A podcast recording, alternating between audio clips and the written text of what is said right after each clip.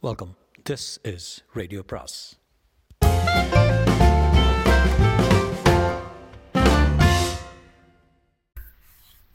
அனைவருக்கும் அன்பு வணக்கம். சாண்டிலியரின் கடற்புறா அத்தியாயம் நாற்பத்தி ஐந்து பேய் திட்டம். அக்ஷயமுனை கோட்டைக்குள்ளும் கோட்டைக்கு புறம்பே இருந்த கடற்கரை பகுதியிலும் சுதந்திர பறவையாக உலவிச் சிரித்து விளையாடி வந்த மஞ்சள் அழகி திடீரென இரண்டு மூன்று நாட்கள் எந்த இடத்திலும் தென்படாதிருக்கவே நகர மக்கள் முதலில் அவளுக்கு ஏதேனும் உடல்நலக் குறைவோ என்று அச்சமுற்றார்கள்.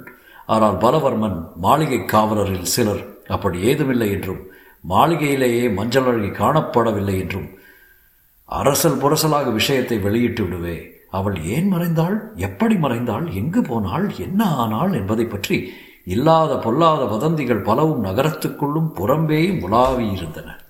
இரண்டு நாட்களுக்கு முன்பு கடற்புறாவை நோக்கிச் சென்று அதன் தளத்திலேறியதை பார்த்த கொள்ளையர் துணைவிகள் அவளை இளையவல்லவன் தான் எங்கோ மறைத்து விட்டான் என்று பேசிக்கொண்டாள் இளையவல்லவனையும் மஞ்சள் அழகியையும் நெருங்கிய நிலையில் கடற்கரையில் ஏற்கனவே பார்த்துள்ள கொள்ளையர் துணை மாதர் அவன் அறையில் கள்ளக்காதலின் முடிவையே எண்ணினாலும் அவளை இளையவல்லவன் எங்குதான் மறைத்திருக்க முடியும்? என்று பரஸ்பரம் கேட்டுக்கொண்டனர் இந்த வதந்தி ஊருக்குள் பரவியும் அதை நகர மக்கள் மட்டும் நம்பவில்லை. மஞ்சள் அழகியை திருமணம் செய்து கொடுக்கவே பலவர்மன் சர்வ சித்தமாயிருக்க மஞ்சள் அழகியை சோழர் படைத்தலைவன் கள்ளத்தனமாக மறைக்க வேண்டிய அவசியமில்லை என்று நகர மக்கள் வாதாடினர். தவிர கடற்புறாவை சேர்ந்த மாலுமிகள் ஓரிருவரை விசாரித்ததில் மஞ்சள் அழகி மாலையில் கடற்புறாவின் தளத்துக்கு வந்ததும் மரக்கல தலைவனுக்காக முகப்பு அறையில் அக்ரமந்திரத்தில் நுழைந்ததும் உண்மையே என்றாலும் இரவு சற்று ஏறியதுமே அவளை இளையவல்லவன் கோட்டைக்கு அழைத்துச் சென்று விட்டதாகவும் செய்தி கிடைக்கவே. மஞ்சள் அழகி மறைந்திருந்தால் மாளிகைக்கு வந்த பின்புதான் மறைந்திருக்க வேண்டும் என்று நகரக் காவலர் முடிவுக்கு வந்தனர். இப்படியாக வதந்திகள் பல கிளம்பினாலும் அந்த வதந்திகள் சுட்டிக்காட்டியது இருவரைத்தான். ஒருவன் இளையவல்லவன் மற்றவன் பலவர்மன். ஒருவன் உயிர்காதலன் இன்னொருவன் உயிரை விட அவளை அதிகமாக நேசித்த தந்தை. அந்த இருவரும் அவளுக்கு எந்தவித தீங்கையும் விளைவிக்க மாட்டார்கள் என்றும் அப்படியானால் என்ன செய்திருக்கிறார்கள் என்றும் பல பல விதமாக பேச்சுகளும் கேள்விகளும் அக்ஷயமுனையில் எழுந்தன. இத்தனை பேச்சுகளிலும் மற்றது எது தெரிந்தாலும் தெரியாவிட்டாலும் ஒன்று நிச்சயமாக தெரிந்தது. மக்கள் அவளை பற்றி பெருங்கவலை கொண்டிருந்தார்கள் என்பதுதான் அது. மக்களும் கொள்ளை மாதரும் மாலுமிகளும் நகர காவலரும் கவலை கொண்டு தவித்தாலும் அவளை பற்றி பலவர்மனோ இளையவல்லவனோ கவலை ஏதும் காட்டவில்லை. இளையவல்லவன் கவலை காட்டாததன் காரணம் மக்களுக்கு புரிந்திருந்தது. அடுத்த இரண்டு மூன்று நாட்களில் இளையவல்லவன் மிதமின்றி குடித்தான். நகரத்துக்கு மிக அபாயம் விளைவிக்க வல்ல உத்தரவுகளை பிறப்பித்தான். ஆகவே அவன் நிலை குறைந்தவன் கவலைப்பட காரணமில்லை என்பதை மக்கள் புரிந்து கொண்டனர். பலவர் மனப்படி இல்லை. அடுத்த நாட்களில் மிகுந்த நிதானத்தையும் ஆழ்ந்த சிந்தனையையும் காட்டினான். அப்பேற்பட்டவன் ஏன் கவலைப்படவில்லை? இந்த கேள்வியைத்தான் பலரும் கேட்டார்கள். சிலர் ஊர்நிலையை பற்றி விசாரிப்பது போல் மஞ்சள் அழகியை பற்றியும் விசாரித்தார்கள். அந்த விசாரணையை சேர்ந்தனே துவங்கினான் பலவர்மனிடம். பொக்கிஷத்தை பார்வையிட வந்த சமயத்தில் பெட்டிகளை திறக்க பலவர்மன் உத்தரவிட்டும் அதை நிறைவேற்றாமலே கேட்டான் சேந்தன். கோட்டை தலைவரே ஊரில் நடக்கும் விஷயம் உமக்கு தெரியுமா? என்று. என்ன விஷயம் வணிகிற என்று வினவினான் பலவர்மன். முகத்தில் எந்தவித உணர்ச்சியையும் காட்டான் காட்டுப்பகுதியில் படைத்தலைவர் காவலரை குறைத்து விட்டார் என்று மென்று விழுங்கினான் சேந்தன் அது அவர் இஷ்டம் என்றார் பலவர்மன். உங்களுக்கும் அதற்கும் சம்மதம் இல்லையா? என்று வியப்புடன் வினவினான் வணிகன். இல்லை சாதாரணமாக வந்தது பலவர்மன் போது. நீங்கள் கோட்டையின் தலைவர் அல்லவா? ஆமாம். பாதுகாப்பு உமது பொறுப்பல்லவா? அந்த பொறுப்பை படைத்தலைவரிடம் ஒப்படைத்து விட்டேன். அவர் உமது தமிழ் தளபதியாக்கும். ஆம். ஆகையால் அவர் எந்த உத்தரவிட்டாலும் தலையிட மாட்டீர்? ஏன் தலையிட வேண்டும்? உங்கள் தலை இப்பொழுது இருக்கும் இடத்தில் இருக்க சேர்ந்த நெரிச்சலை காட்டினான். வேற எங்கே போய்விடும்? என்று வினவினான் பலவர்மன் போகிவிடும் தெரியாது போய்விடும் என்பது மட்டும் தெரியும் என்றான் சேந்தன் ஏனோ காட்டுப்பகுதியில் காவல் சாஸ்திரத்துக்குத்தான் இருக்கிறது. அமீர் ஏழெட்டு பேர்களுடன் இருக்கிறான் பூர்வகுடிகள் பூ என்று ஊதினால் அந்த ஏழெட்டு பேரும் பறந்து விடுவார்கள். பூர்வகுடிகள் உள்ளே நுழைந்தால் இங்கு பல தலைகள் நிலத்தில் உருளும். உமது தலை மட்டும் என்ன இரும்பா? கத்தியால் வெட்டினால் உருளாதா? உருளும். அதை தடுக்க முயலக்கூடாதா? என்ன செய்ய வேண்டும் அதற்கு? மஞ்சள் அழகியை சிறிது வெளியே காட்டுங்கள். எதற்கு?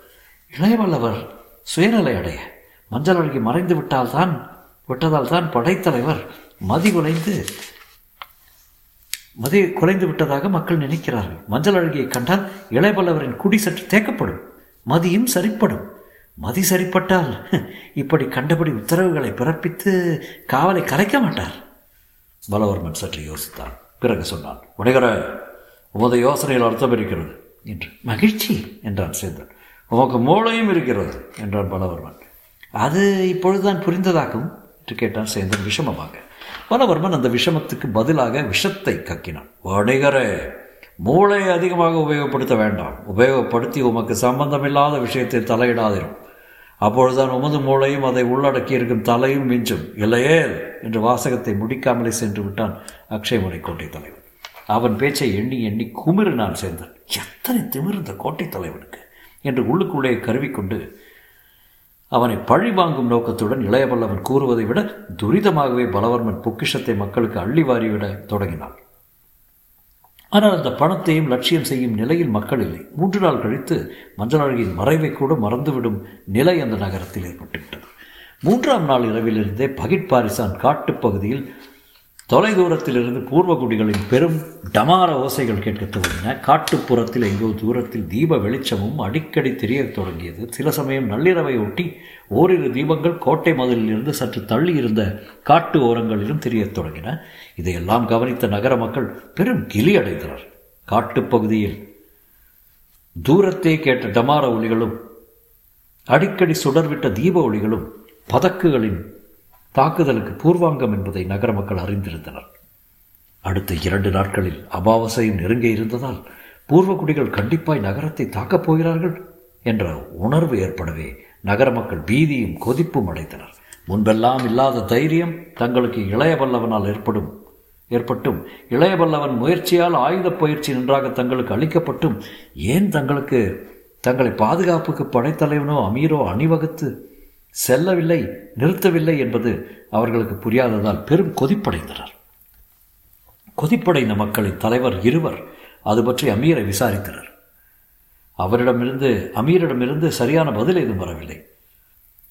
உங்களை உபயோகப்படுத்தும் சமயம் படைத்தலைவருக்கு தெரியும் என்று திட்டமாக சொல்லி மேலே எதுவும் பேச மறுத்துவிட்டான் அமீர். அவனிடம் எதை எதையும் அறிய முடியாத நகர மக்கள் விளக்கம் பெற இளையவல்லவனை அணுகினார்கள். இரு தலைவர்களும் சென்றபோது கையில் மதுக்குப்பியுடன் காட்சியளித்தான் இளையவல்லவன். அவர்களை பார்த்ததும் பஞ்சனையில் எழுந்து உட்கார்ந்து தெரியும் நீங்கள் வந்திருக்கும் காரியம் இதை பிடுங்கிக் கொண்டு போகப் போகிறீர்கள் என்று மதுக்குப்பியை காட்டினான். அவன் இருந்த நிலை அவர்களுக்கு வெறுப்பை தந்தது. இத்தகைய குடிகாரனை நம்பி பூர்வ குடிகளையும் விரோதித்து விட்டோமே என்று தங்களை அவர்கள் நொந்து கொண்டார்கள். இருப்பினும் தலைவரில் ஒருவன் படைத்தலைவரே என்று துவங்கினான். படை ஏது தலைவர் ஏது வெறிச்சிறப்பு சிரிப்பு அறையை ஊடுருவியது. அக்ஷயமனை ஆபத்தில் இருக்கிறது என்று இன்னொருவன் ஆரம்பித்தான். இருக்கட்டும் என்று இளையவல்லவன் குப்பியின் வாயுடன் தன் வாயை பொருத்தி எடுத்தான். பூர்வகுடிகள் என்று எழுத்தான் முதலாம் அவன் பூர்வகுடிகள் ஆம் அவர்கள்தான் பூர்வகுடிகள். நீங்கள் பின்னால் வந்தவர்கள் அவர்கள் ஊரை அவர்களிடம் விட்டுவிடுங்கள் ஓடிப்போய் விடுங்கள் என்று தட்டு தடுமாறி உளறினான் இளையவன் இரு தலைவரும் மிகுந்த வெறுப்புடன் அவனை நோக்கிவிட்டு அறையிலிருந்து அகன்றனர் மறுநாள் நிலை இன்னும் மோசமாயிற்று. கொள்ளைக்காரர் போர்க்களங்கள் எல்லாம் இளையபல்லவன் உத்தரவுப்படி எங்கெங்கோ போய்விடவே துறைமுகத்திலும் காவல் இல்லை. காவல் செய்யக்கூடிய கடல் புறாவோ கரையில் இழுபட்டு கிடந்தது. எந்த திக்கிலும் சரியான காவல் இல்லாததால் சரியான ஆடை இல்லாத பிச்சைக்காரியைப் போல மிக பரிதாபமாக காணப்பட்டது அக்ஷயமுறை காவலை இழந்த துறைமுகத்தில் இரவில் சுழு இனத்தாரின் படகுகள் நடமாடத் தொடங்கின. அவற்றை ஏதும் செய்ய வேண்டாம் என இளையவல்லவன் உத்தரவிட்டிருந்ததால் அவற்றின் அருகே கடற்புறாவின் மாலுமிகளோ படகுகளோ செல்லவில்லை. இதை கண்டும் மக்கள் அஞ்சினர். அக்ஷயமனை கோட்டையை எந்தவித கஷ்டமுமின்றி ஆள் சேதமின்றி கைப்பற்ற அதைவிட சிறந்த சமயம் ஏதும் கிடையாது என்பதை அறிந்த மக்கள் கலங்கினர். அதை கண்டு ஓரளவு பலவர்மனும் கலங்கினான். அவன் கலக்கத்துக்கு காரணம் வேறு. அந்த காரணத்தை தன் மாளிகை தோட்டத்தில் அமாவாசைக்கு முதல் நாளிரவு வில்வலனை சந்தித்த அதே மரத்த மரத்தடியில் கூறினான் பலவர்மன் அன்றும் ஆந்தையின் அலர் அலறல் கேட்டு தோட்டத்துக்கு சென்று பலவர்மன் பிவ்வலனை கண்டதும் காட்ட வேண்டிய மகிழ்ச்சிக்கு பதில் அச்சத்தையே காட்டினான். பலவர்மா நாம் அந்த படைத்தலைவனை பழிவாங்கும் சமயம் நெருங்கிவிட்டது என்று குதூகலத்துடன் துவங்கிய விவலனை கவலையுடனும் அச்சத்துடன் நோக்கிய பலவர்மன் விவலா இளையபலவன் போக்கு எனக்கு எதுவும் பிடிபடவில்லை என்றான். என்ன அவன் போக்கு? என்று வினவினான் விவலன். அவனே இந்த நகரத்தின் காவலை பலப்படுத்தினான். ஆம் அவனே இப்போது அதை பலவீனப்படுத்தியிருக்கிறான். ஆ நமக்கு நல்லதுதானே. நல்லதுதான் உண்மையாயிருந்தான் உண்மையாயிருக்காது என்ற சந்தேகமா? ஆம் அவன் குடிப்பதாக சொல்கிறார்களே. அதிகமாக குடிக்கிறான் குடிகாரன் உத்தரவுகள் எப்படி இருக்கும்? எப்படி இருக்க வேண்டுமோ அப்படித்தான் இருக்கின்றன. ஆனால் அத்தகைய குடிகாரன் உத்தரவை மற்றவர்கள் ஏன் நிறைவேற்றுகிறார்கள்? விபரன் சற்று யோசித்தான். ஆம் அதை நாம் யோசிக்கத்தான் வேண்டும். இதில் ஏதாவது சூது இருக்குமோ? என்று விபலனுடன் கவலையுடன் கேட்டான். இருக்கலாம். இருந்தால் நாம் இதற்கு இடம் கொடுக்கக்கூடாது என்று பலவர்மன் கூறினான். விபலனை உற்று நோக்கி அதற்கு என்ன செய்ய வேண்டும்? இளவலம் கோட்டையின் காவற்படையையோ மக்கள் படையோ நடத்தாதிருக்க செய்ய வேண்டும். எப்படி செய்வது?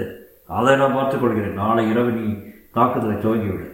இளைய வல்லவன் என் அறையில் இருப்பான். பேணவாக என்று கூறிய பலவர்மன் அந்த கார் இருளில் மெல்ல நகைத்தான். அந்த பயங்கர சிரிப்பு மெல்ல இருந்தாலும் பேய் சிரிப்பாக இருந்தது. அந்த வினாடியில் பேயும் வகுக்க அஞ்சும் கொடிய திட்டத்தை வகுத்து விட்டான் பலவர்மன் தொடரும்.